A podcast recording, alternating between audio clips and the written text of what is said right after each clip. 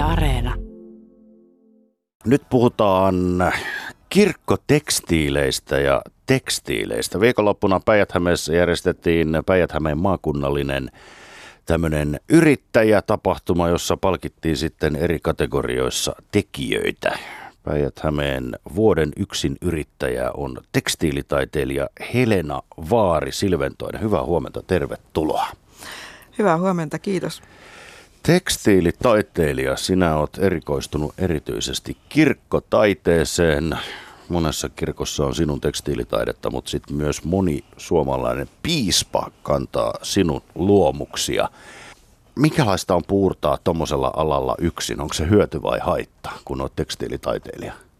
No kyllähän kaikki taiteilijat on jollain tavalla yksin, mutta, mutta oikeasti se verkosto, mikä meidän tukena ja meidän kanssa tekee näitä töitä, niin on aika iso. Että tämä yksinyrittäjä on ehkä vähän surullinenkin sana, mutta sehän ei tarkoita ollenkaan sitä, että yksin toimittaisiin. Mutta se, että mä tykkään kyllä tehdä niin kuin itsenäisesti töitä ja olla vähän siinä niin kuin projektin johtaja ja johtajana ja mä meitin tätä yrittäjäpalkintoa, niin kyllä taiteilija ja yrittäjä on aika samalla, samoilla asioilla ollaan ja tehdään samalla tavalla asioita. Niin, että tavallaan se, että, että jos sulla tulee yksin yrittäjänä semmoinen fiilis, että, että nyt ei, ei välttämättä oikein irtoa tai ei lähde, niin sulla on ympärillä kuitenkin tahoja, josta, jolta sä voit sparriapua saada. Kyllä, kyllä. No tietenkin mun ystävät ja mun ihana perhe on mun apuna ja tukena ollut aina, mutta sitten ihan niitä tekijöitä.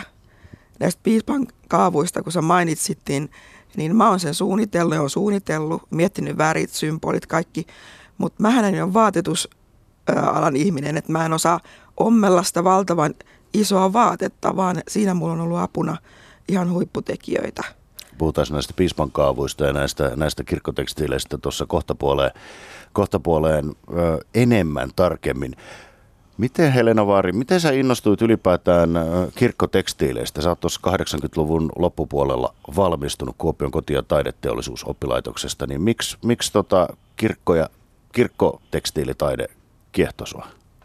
Kyllä siinä on semmoista syvällistä symboliikkaa ja, ja kirkot on todella ihania paikkoja. Ja se, että mä sain tehdä silloin mun lopputyön siellä Kuopiosta, kun lähdin, niin lopputyön Hollolan kirkkoon. Eli se on mun kotikirkko. Ja silloin mä perehdyin kirkkotekstiileihin ja niiden symboliikkaan ja tietenkin siihen historiaan, mikä lähtee sieltä keskeältä. Niin se oli todella kiinnostavaa. Ja, ja tota, mä tein sen lopputyön niin hyvin, se on edelleenkin pohjana kaikille siihen, mitä mä teen. Et se on lähtenyt sieltä jo yli 30 vuotta sitten, mutta mä muistan, että, että joku multa kysyi tuossa joku aika sitten, että muistaaksä Helena, kun 90-luvulla sä aloit tekemään kirkkotekstiä tähän Lahden alueen kirkkoihin, että, että tota, mä kysyin sulta, että käyt sä nyt tekemään näitä kirkkotekstiilejä? Sitten mä olin sanonut kuulemma, että en mä varmaan.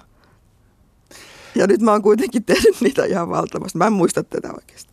Tekstiilitaiteessa on muoti-ilmiöitä, niin miten tuommoinen niin kirkkotekstiilitaide, niin, niin onko siinäkin myös muoti-ilmiöitä, kun ajatellaan, että, että kirkot instituutiona on, on aika lailla tämmöisiä pitkähistoriaisia. Onko tällä hetkellä esimerkiksi kirkkotekstiilitaiteessa joku tietty trendimuoti päällä? Ei. Ei se ole sillä tavalla trenditietosta, vaan että se liittyy nimenomaan aina siihen kirkkoon ja siihen paikkaan ja siihen historiaan. Ja onko se sitten moderni kirkko tai keskiaikainen kirkko, niin se on se, se, on se jutun idea. No sä oot kaiken kaikkiaan kuudelle piispalle tehnyt, tehnyt tuota, piispan asusteita, kaapuja, hiippaa, stoolaa. Öm, jos ajatellaan nyt sillä tavalla niin, että, että esimerkiksi Mikkeli hiippakunnassa, johon Lahti kuuluu, on, on piispa vaihtumassa tässä seuraavien vuosien aikana. Jos sä saat toimeksiannon, niin tota, kuinka paljon se valittu ihminen ja ihminen, joka valitaan siihen, siihen piispavirkaan, niin vaikuttaa siihen, että minkälaisen luomuksen sä hänelle teet vai, vai onko sulla nyt jo jossain olemassa joku tämmöinen arkisto ja mietit, että okei, no tämä lähtee sitten seuraavalle, kuka tulee nyt sitten valituksi? Ei ole arkistoa, se lähtee aina siitä ihmisestä jokainen piispa on erilainen ja, ja persoona. Ja paljon käydään keskusteluja siinä alussa, että mikä on hänelle tärkeää ja värityksestä, ö, kristillisestä symboliikasta ihan vaikka harrastuksista. Kaikista niin kuin käydään keskusteluja ja niistä sitten lähden muokkaamaan sitä, ensin, sitä ensimmäisiä luonnoksia. Mutta hyvin tärkeä asia on myöskin käytännöllisyys, eli ihan työergonomia. Kun miettii sitä isoa vaatetta, kuka tahansa voi miettiä, että on päällä semmoinen tekstiili, mikä on lähes maahan asti, niin se ei ole ihan helppo käyttää. Eli tämmöistäkin ergonomiaa, että miten kädet tulee ja miten siinä toimitaan, niin myös siitä paljon keskustellaan. No onko olemassa jotain tämmöisiä niin kuin kirjoittamattomia sääntöjä, että minkälainen, minkälainen sen piispankaavun pitää olla? Ajattelen nyt sillä tavalla, että joku on vaikka esimerkiksi valittu piispa on vaikka urheilullinen, tykkää, tykkää harrastaa liikuntaa ja, ja, ja muuta vastaavaa, niin saako tämmöiset asiat näkyä piispan kaavussa? No jossain määrin kyllä. Mm, mulla tuli mieleen Kuopion piispa Mari, anteeksi, Jari, Jari Jolkkonen, joka on, on tota, Kainuun miehiä. Hän on hyvin ää, erähenkinen ja urheilullinenkin. Ja, ja tota, hänen piispan kaavussaan näkyy vahvasti luonto ja siinä on myöskin selässä on tämmöinen kelohonkaristi. Eli sillä tavalla voi olla niin kuin aiheita sitten ihmisen persoonasta kyllä. No, sinä suunnittelet ja, ja sulla on ympärillä äh, ihmiset, jotka sitten toteuttaa sen luomuksen, mutta Anna-Helena Vaari-Silventoinen vähän semmoinen ajatus siitä, että, että minkälainen urakka tämä on käytännössä, kun, kun tota piispan kaapua vaikka tehdään alusta loppuun saakka. Ei nyt varmaan ihan mikään semmoinen muutamassa illassa valmis kokonaisuus. Joo, ei, ei nopeasti ei kannata tällaisia isoja töitä tehdä, eikä muutenkaan kannata niin kuin mun, mun tota töitä, hit, niin kuin hitaus on niin kuin se valtti, tai sanotaan, että vähitellen eteneminen ja se keskustelut, niin kuin sanoin, henkilön kanssa ja, ja tota, semmoiset luonnostelut alo, aloitan. Mä aloitan ihan valkoisesta paperista lyijykynästä. Kirjoitan asioita paperille ja piirtelen ja, ja, ja tota, luen kirjoja ja, ja tota, katson kuvia, mitä mä oon ottanut paljon. Ja, ja mähän siis toteutan kaiken sen taidekirjonnan, mikä niissä on.